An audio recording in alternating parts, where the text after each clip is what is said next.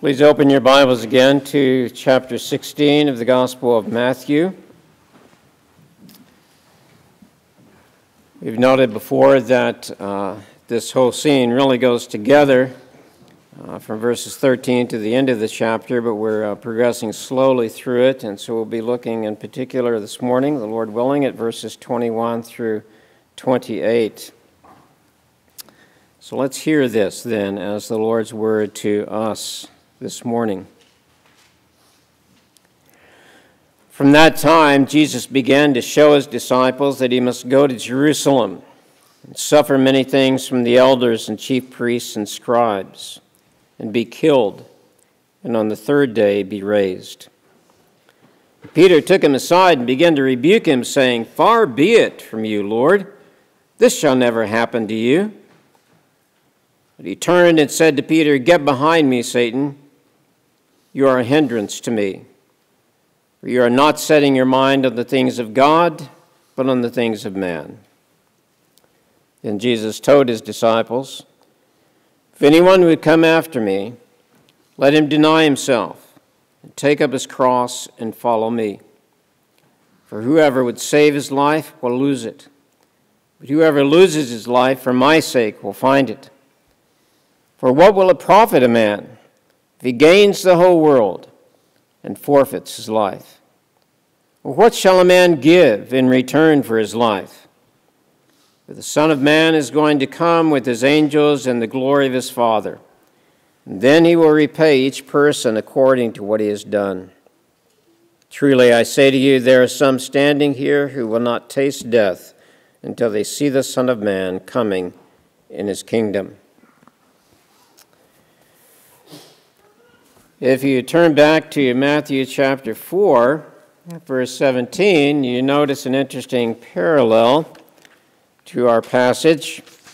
There, right after the temptation is recounted by Matthew in chapter 4, uh, he says in verse 17, From that time Jesus began to preach, saying, Repent, for the kingdom of heaven is at hand that exact opening expression from that time Jesus began occurs in our text, as you can see.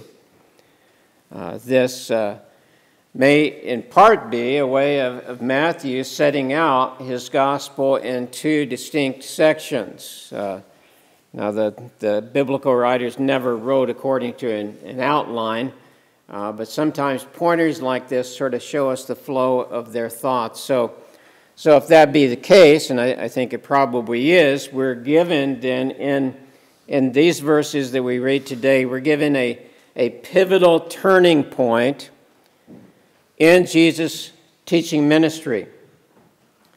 Okay, he, he has been preaching, repent, the kingdom of God is at hand. We've seen him doing that all the way through, through the gospel to the crowds as well as to his disciples.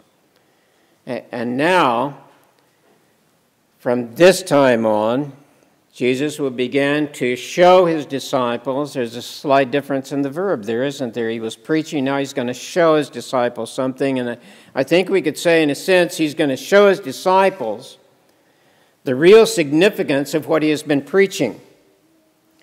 I think he's going to show his disciples why he has come proclaiming his kingdom by preaching repentance. And he is going to begin to, to, to reveal for them in a way they've not yet seen what it means for him to bring his kingdom. So, this is a very important, uh, important uh, passage, uh, important thing for us to, to notice as we uh, begin this passage. Uh, what is it that Jesus has waited till this particular point in his ministry to begin to show his disciples. Just to refresh your minds, we, we've seen a progression in his public ministry, which has been centered mainly in Galilee. We've seen a progression there, and part of that progression has been a, a, an intensification of resistance to his message, hasn't it? We have seen him preach that message of repentance over and over again. Probably every day of the couple of years of his ministry, his public ministry, he's been preaching that.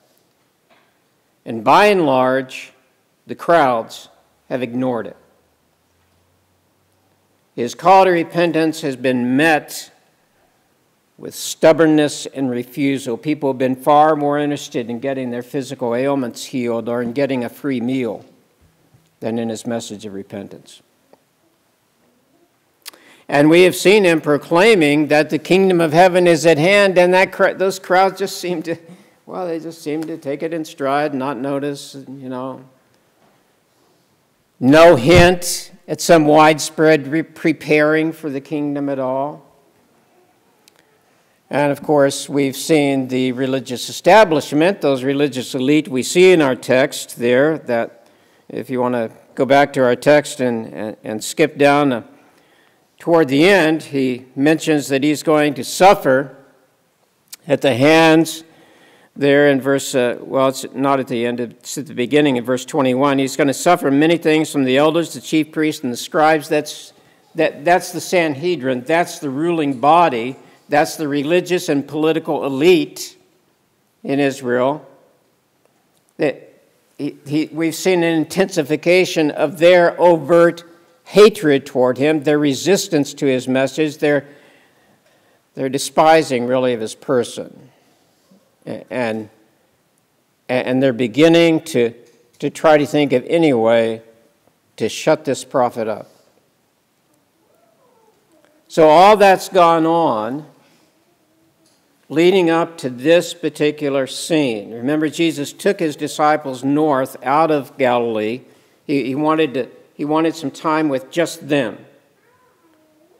And, and here, perhaps, is the real reason he's done that. Now, he has led the disciples, with Simon as their spokesperson, to acknowledge him as the Messiah, the anointed one, the Christ. You remember that from, from the passage we looked at last Lord's Day. Uh, Simon Peter said, You are the you're the Messiah. You're the Christ, the Son of God, the living one. Jesus pronounced a blessing on him for that. So, so they've come to the point where at least they're beginning to know who he is. At least they're getting the right titles associated with him. But now he's got to give them the right content for that. Because it is very clear from our text, isn't it, that the disciples don't understand what it means for Jesus to be the Christ the way he understands it. They do not understand the purpose for the Son of God in coming to earth the way he understands it.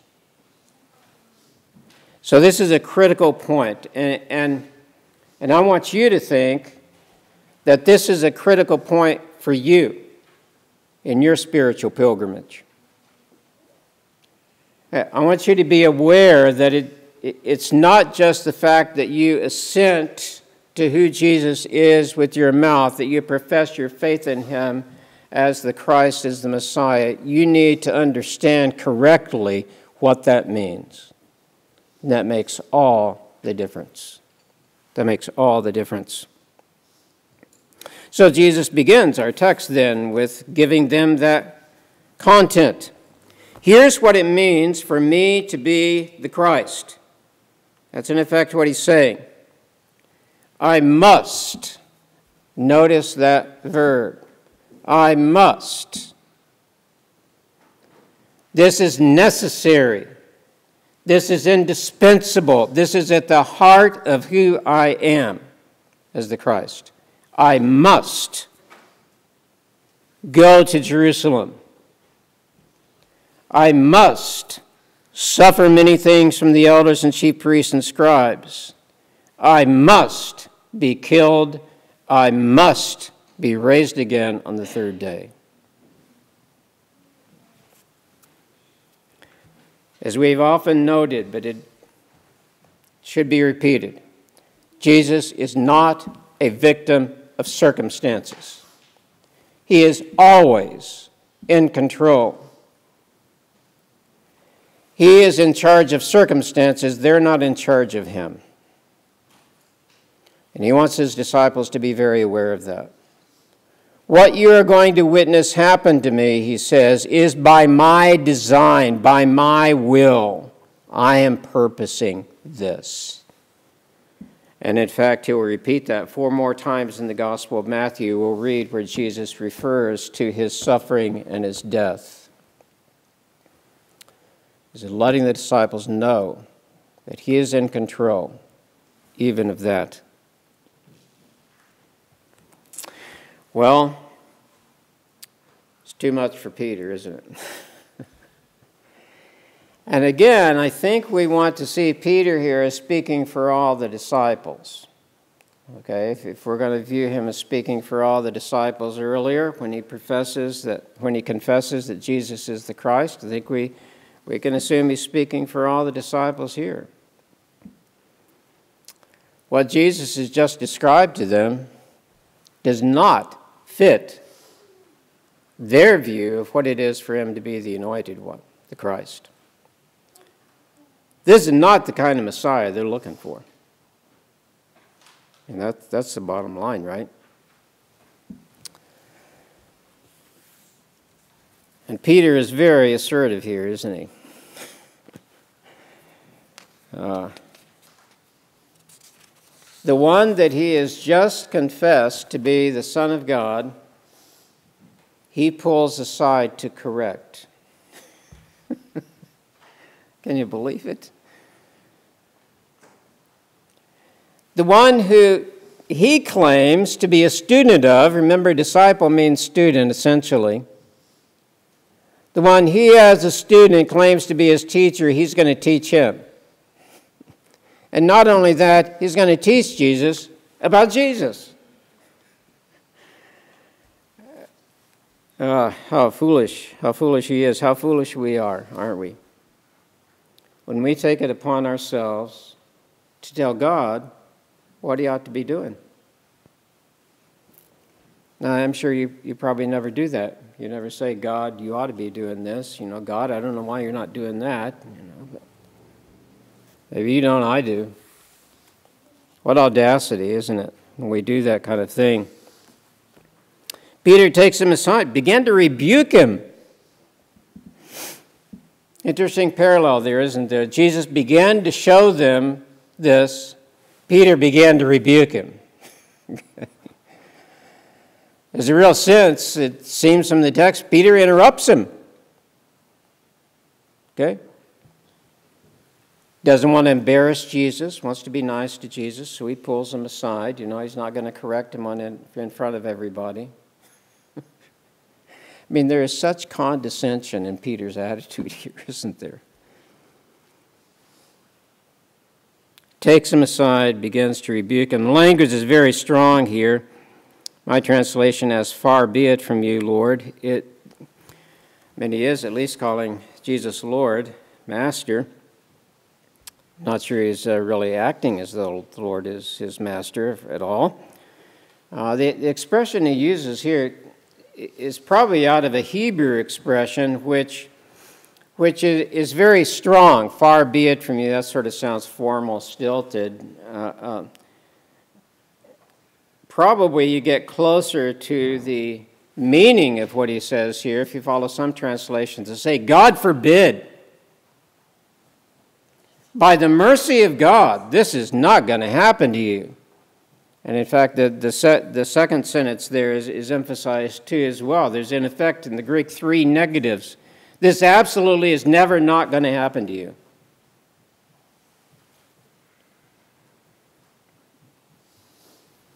What's, what's Peter thinking? What, what's his mistake?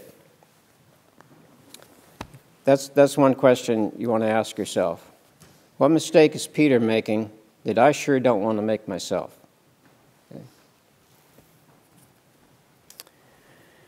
Well, it's more than mistake. He's, he hasn't just got the wrong answer for a math problem or something like that. Uh, he's, he's really crossed the line, and Jesus, in no uncertain terms, lets him know it. If Peter was assertive in rebuking Jesus, Jesus trumps that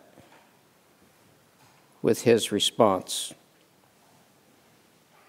Maybe you can picture it in your mind. You know, Jesus began doing this teaching, and, and Peter comes up and sort of takes him by the arm, pulls him aside, and starts to explain to him how things really are. Verse 23, he turned. I think he turns his back on Peter right there. Okay, Peter's been taking him aside.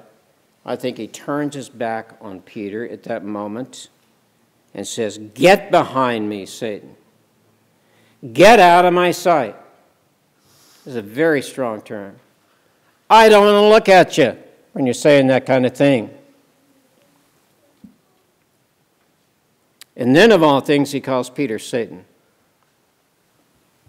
There's not a harsher rebuke in all the Gospels that I could find. He'll tell the, he'll tell the Pharisees they're sons of Satan, but he won't call them Satan. What is going on here? Why is he responding so, so harshly, so shockingly, really?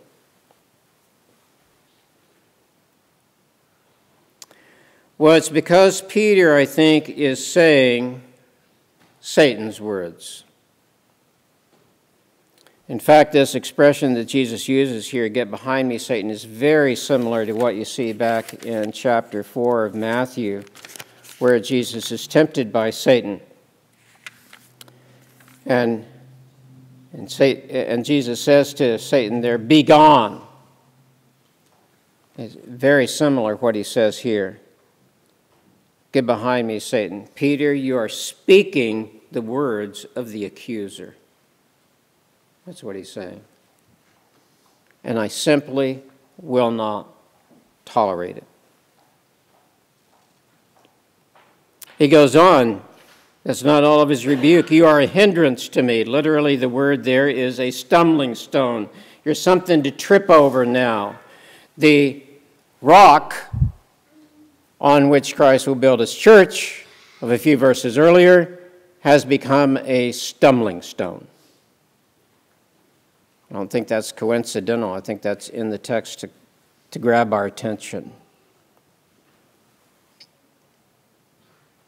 Simon Peter was a rock when he confessed faith in Christ as the Christ, the Son of God, the living one.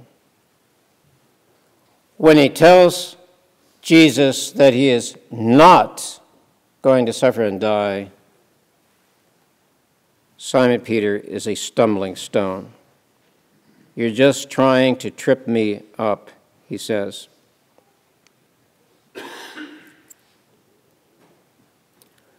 Well, here's the essence of what is wrong. Then what Jesus says next. And, here's where you really want to be listening yourself. Make sure you're not, you don't put yourself in Peter's place here. You want to be in his place in those verses earlier, where you're confessing Jesus as Lord, as the anointed one. You don't want to be in Peter's place in this particular scene. Look at the last part of verse 23, what else Jesus says to Peter. You are not setting your mind on the things of God, but on the things of man.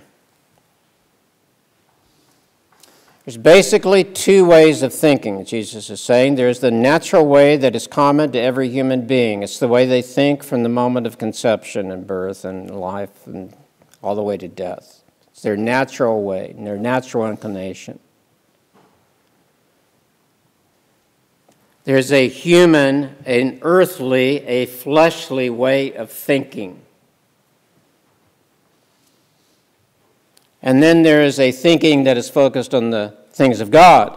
There is a thinking that is a thinking of God's thoughts after him, that is a thinking in line with what, what God teaches in his word. You are born with that human way of thinking just as the disciples were. But when the Holy Spirit causes you to be born again, gives you life through union with Christ by faith, you are given a new way of thinking. We could say you are given a new mind. Okay? Here's the way Paul puts it in Colossians chapter 3. If then you have been raised with Christ, if you have indeed been saved, if you've been born again, if you have life in Christ, seek the things that are above, where Christ is, seated at the right hand of God. Set your mind on things that are above, not on things that are on earth. You've been given a new way of thinking. Engage that new way of thinking, Paul is saying there. Think from a heavenly perspective. That's what he's saying, isn't it? Think from a divine perspective. Think from a perspective that gets you out of this present moment. Don't you realize this moment is passing? It's, it's going to be gone. You'll never get it back again. Don't you want to be thinking more broadly? In fact, thinking above all that is temporary and passing thinking from an eternal perspective. That's what Paul is saying. If you've been raised with Christ, seek the things that are above. He goes on to say, You have died, and your life is hidden with Christ in God. You've died to this world. Your life is with Christ. That's where you're going to be for eternity. When Christ, who is your life, appears, then you also will appear with him in glory. He says something very similar in Romans chapter 8. He contrasts these two ways of thinking that we've been uh, uh, considering. Those who live according to the flesh set their minds on the things of the flesh, but those who live according to the Spirit set their minds on the things of the Spirit. And he goes on to say, For to set the mind on the flesh is death, but to set the mind on the Spirit is life and peace. And Paul goes on to say, he's addressing Christians here, and so he says, You, however, are not in the flesh, but in the Spirit, if in fact the Spirit of God dwells in you. Christ is in you, although the body is dead because of sin, your body is dying. It's, it's not going to last forever. It's dying right at this moment. The body is dead because of sin, but the spirit is life because of righteousness. So if the spirit of him who raised Jesus from the dead dwells in you, you can see where he's going with this, right? He who raised Christ Jesus from the dead will also give life to your mortal bodies through his spirit who dwells in you. Why would you then want to be thinking in this earthly way still? Your future is in eternity. And to think like that, Paul says, tells us in Philippians, is really to have the mind of Christ, which you have if you've been born again. He's given you his way of thinking, this new way of thinking. And so he can speak to all the church. If there is any encouragement in Christ, any comfort in love, any participation in the Spirit, any affection and sympathy, if there is any of what you claim to have as a Christian body, complete my joy, Paul says, by being of the same mind, having the same love, being in full accord and of one mind. Now, does he mean we're going to be robots there? Is he, are we supposed to be a bunch of clones? No, no. What he's talking about is this have this mind among yourselves, which is yours in Christ Jesus. Okay, you've been given this new way of thinking. Who, though he was in the form of God, did not count equality with God a thing to be grasped, but emptied himself. By taking the form of a servant, being born in the likeness of men, and being found in human form, he humbled himself by becoming obedient to the point of death, even death on a cross. Therefore, God has highly exalted him and bestowed on him the name that is above every name, so that at the name of Jesus every knee should bow in heaven and on earth and under the earth, and every tongue confess that Jesus Christ is Lord, to the glory of God the Father.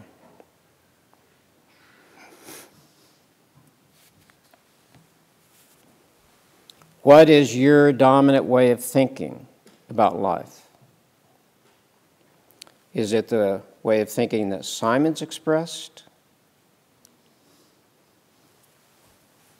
I want a Messiah who's going to bring in the good times.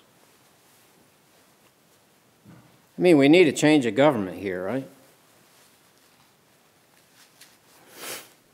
To use the cat's phrase today, we need to change the system. It's the system that's wrong.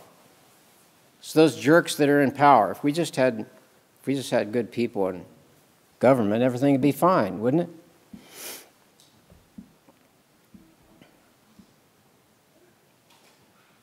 Just bring in your kingdom now, Simon's thinking. We want, we want to see the glory days again of David and Solomon. Uh, I mean, you're the son of David. Isn't that what you're supposed to do? You're supposed to drive out the Romans. You're supposed to get rid of all these foreigners in our midst. You're supposed to purify the nation. And we're going to go back to that time that's described in the Old Testament where every man sat under his vine and had his own fig tree, and, and there was peace, and just it, things were good. You know, so much gold that silver was practically worthless. That's what we're looking for.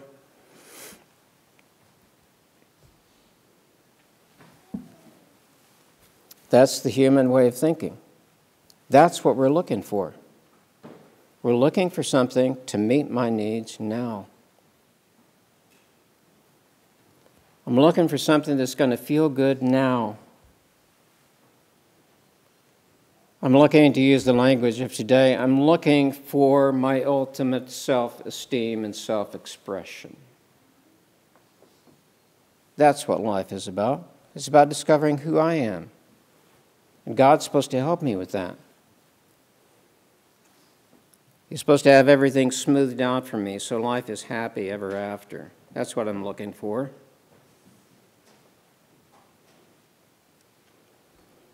And Jesus says, That's not what you're going to get follow me. Because that's not the direction I'm going. So he says in verse 24 If anyone would come after me, let him deny himself and take up his cross and follow me. Peter, you are not going to go the direction I'm going unless you're going to die, unless you're going the path of self denial. There are a lot of people who go by the name of Christian today, especially in our culture, who think they can keep Christ as Savior and build their self esteem. Focus on their self expression, focus on their self fulfillment. The two are incompatible. They're incompatible because that's not the kind of Christ who revealed himself. Jesus did not come to earth for self fulfillment. He did not come to earth to build up his self esteem. He didn't come to, the, to, to earth to, for the flowering of himself. He came repeatedly, he says to us, to do the Father's will, as Paul pointed out there in Philippians. He came to humble himself. So, how on earth can Simon or any Christian today think they can follow Christ? In a way that builds themselves up. It's just not going to happen.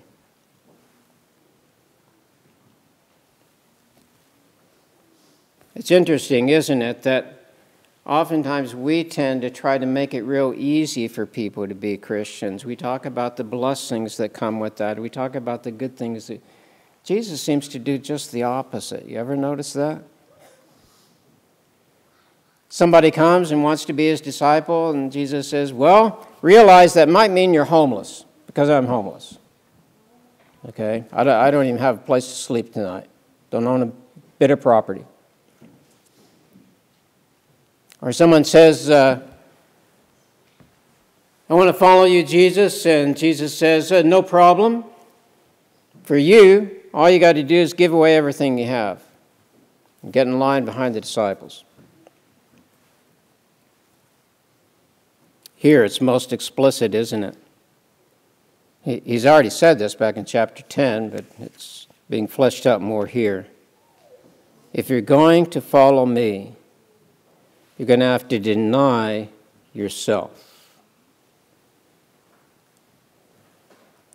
If you're a Christian today in this culture, you are living exactly opposite to this culture. Because this culture is all about self fulfillment. The expressive self is dominating our culture. And it's not enough for me just to be able to express myself. This is the spirit of the age. It's not, just, not enough just for a person to be able to express themselves, to, to call themselves whatever they want, to dress themselves however they want, to put any kind of cosmetics on that they want, even to even to use chemicals and surgery on their body to define who they that's not enough. You have to approve it as well. Because you see i'm expressing myself. And so you've got to affirm that self if you want to be a part of this culture. That's what your culture is saying to you. And you're going to have to stand in the face of that culture and say no no my lord shows self-denial so that's the way that I have to follow. Let him deny himself, take up his cross. It's really hard for us to, to hear the shocking quality of that because we're so used to crosses that are beautiful and pretty and hanging on our walls or around our necks.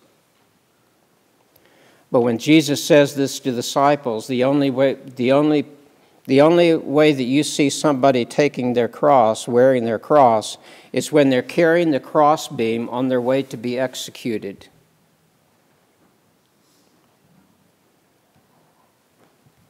They're going to see Jesus carry his cross after he's been flogged repeatedly. Jesus says, That's what you're to do. He's calling you to die to self.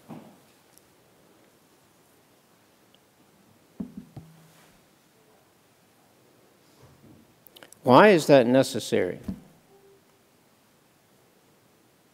Why is it necessary? Simon obviously doesn't think this is necessary for the Messiah. He's misunderstood two things, I think. He's misunderstood the gravity of human sin. He does not have a realistic understanding of human sin. He does not see it for the repulsive and hateful thing that it is.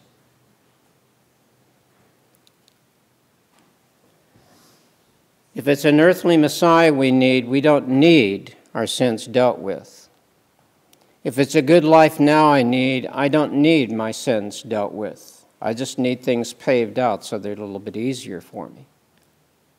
But if, if my real condition is that my sin has placed me under the wrath of God, and that the wrath must be satisfied in order for his kingdom to come, okay, that the perfect kingdom, that kingdom of peace and joy and righteousness. In order for that kingdom to come, sin has to be dealt with. I mean, it's just heavenly logic, isn't it? If you're going to have a perfect kingdom, how can you have sin in it? It's got to be dealt with. The wrath of God has to be poured out on that sin to purify his kingdom.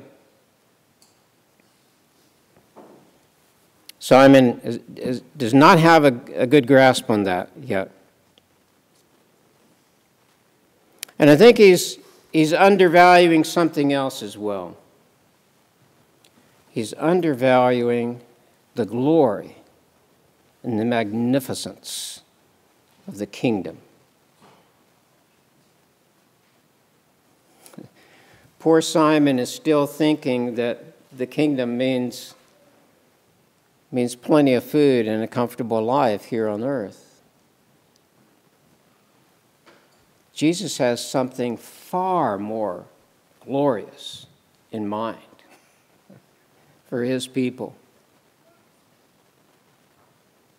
He, he, he has, he, he has a, a kingdom that is beyond our description in, in human words.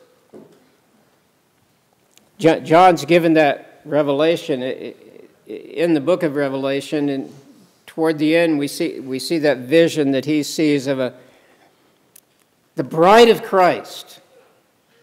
Okay, that, that's the church. That's the assembly of God's people. That's his kingdom. The bride of Christ coming down from heaven, and what he sees in his vision is this incredibly glorious city. It's a, it's a perfect cube, golden, shining, glorious. The next chapter is described as a place where there is no sickness, where God wipes away every tear, where there's not even any, any need for light, because the glory of God shines in His presence upon His people. Simon's missed, he doesn't have yet an understanding of the depravity of sin, the, the need of human beings, and the glory of salvation. And so, so for his sake and for ours, Jesus goes on. And notice in verses 25 through 27, you have, you, you have three uses of the conjunction for. Okay, so all those verses sort of hang on what he's just said. Okay, so he has just called you to self denial, to take up your cross, to live a life of self denial and death, dying to self. And so in these verses, it's like he's saying, okay, this is why you do that. Isn't God gracious to give you reasons for obedience? I mean, think about it. God would be fully within his rights just to tell you to do something and not explain it all while you're doing it. And yet he is so gracious. Look at the reasons he gives here to encourage you to this life of self denial. Verse 25 For whoever would save his life will lose it, but whoever loses his life for my sake will find it. Here's that heavenly logic coming in, okay? Why would you want to live this life of self denial? Well, it's because it's because if you choose self satisfaction, if you're trying to save your life, if you're living for self, you're going to lose it in the end. You cannot keep it. But if you choose to deny yourself, to lose your life, to lay down your life for my sake, Jesus is saying, you're going to find it. And it's not just life for a few years here on this earth, it's eternal life. And here's another reason, verse 26 For what will it profit a man if he gains the whole world and forfeits his life? Or what shall a man give in return for his life?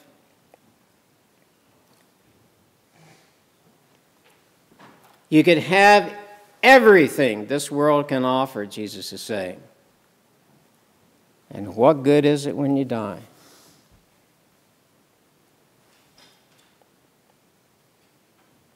What could possibly be worth your eternal life? I mean, to ask the question is to answer, it, right? Nothing that you gain. Not a career, not a spouse, not children, not, not achievement in this world, nothing in this life could be worth your eternal soul. I love the little kid's story by Hans Christian Andersen, The Little Mermaid, not the Disney version. okay. In Andersen's fairy tale, the driving passion of the Little Mermaid, what she wants more than anything else is to have an eternal soul. As a mermaid, she could live forever on earth. Okay? She could have all the pleasures of life on earth as a mermaid. But she sacrifices it all and chooses death so that she can have an eternal soul. I think Andersen's got our text in mind with that.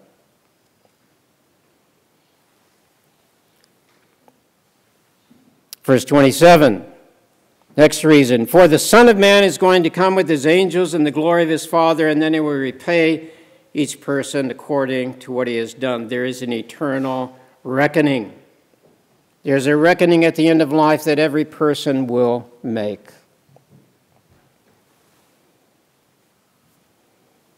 Why deny yourself? For my sake? Because I'm coming back.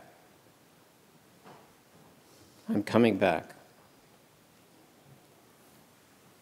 And those who have denied themselves, those who have responded to my command to repent, those who have denied themselves, I will own as my own.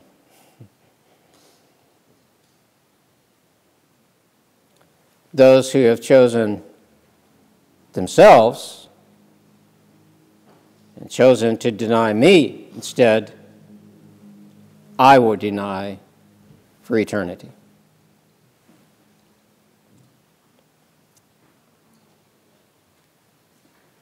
And he closes our text with a promise Truly I say to you, there are some standing here who would not taste death until they see the Son of Man coming in his kingdom.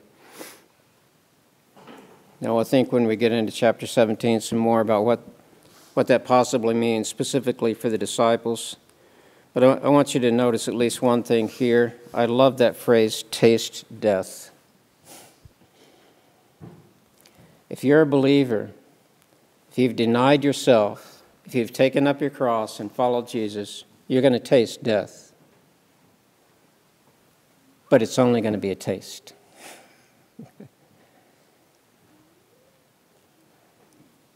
the Lord delays his coming, there may come a time when you close your eyes on this earth and you open them in eternity. You'll taste death.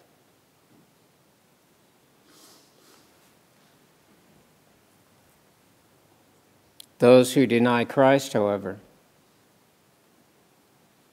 will be consumed by death in hell. You're going to taste death as a believer. You're going to taste death when you put self to death. This isn't an easy thing. Do we think it was easy for Jesus to go this way? Do we think it was easy for him to deny himself, to allow himself to be beaten by people that he could obliterate with a word? Do we think it was easy for him to agonize in the Garden of Gethsemane and plead with the Father, Take this cup from me? And yet to go on and say, Nevertheless, not my will, but your will be done? You're going to taste death being a follower of Christ. You're going to, you're going to have to die to yourself. There are things in you that have to die because they're of sin. And that is not going to be an easy process. Some of you know from experience that it's not an easy process because you're probably farther along than I am in, in sanctification, and you've experienced that putting to death of self and flesh. You're going to taste death, but it's going to be it's going to be worth it. It's going to be worth it. The toughest sacrifices that you will make in this life as Christians, as followers of Jesus Christ, the toughest sacrifices you make will be like nothing to you in glory. And not only that, by God's grace, they will bring you closer to Him in this life, even. Because the more that you die to self, the more you live to Christ. And you know His presence and know love with Him in a far deeper way as you deny yourself. And you have His promise. You will see Him coming in his kingdom. And you will be a part of that kingdom. The glory awaits all those who endure the suffering. And that's why Jesus endured it, isn't it? Hebrews tells us. For the joy set before him, it says, he suffered and died. And you're called for the joy set before you, a joy you cannot even imagine right now. You're called to follow him in self denial. Let's pray together. Heavenly Father, we acknowledge that, that this has to be something that you do in us and through us. We are not, in our human nature, a self denying people. It's just not it's just not in our sinful nature to deny ourselves and to put you first. And so we pray for the work of your Holy Spirit that would would open our, our minds uh, to this new way of thinking that would enable us to, to see life from the perspective that you have here and, and would, would see even in the even in the process of self denial and, and living in submission to you, a joy and a fellowship with you in your suffering. Uh, we pray, Lord, that you would do that work in us for your glory and for our good. In Jesus' name we pray. Amen.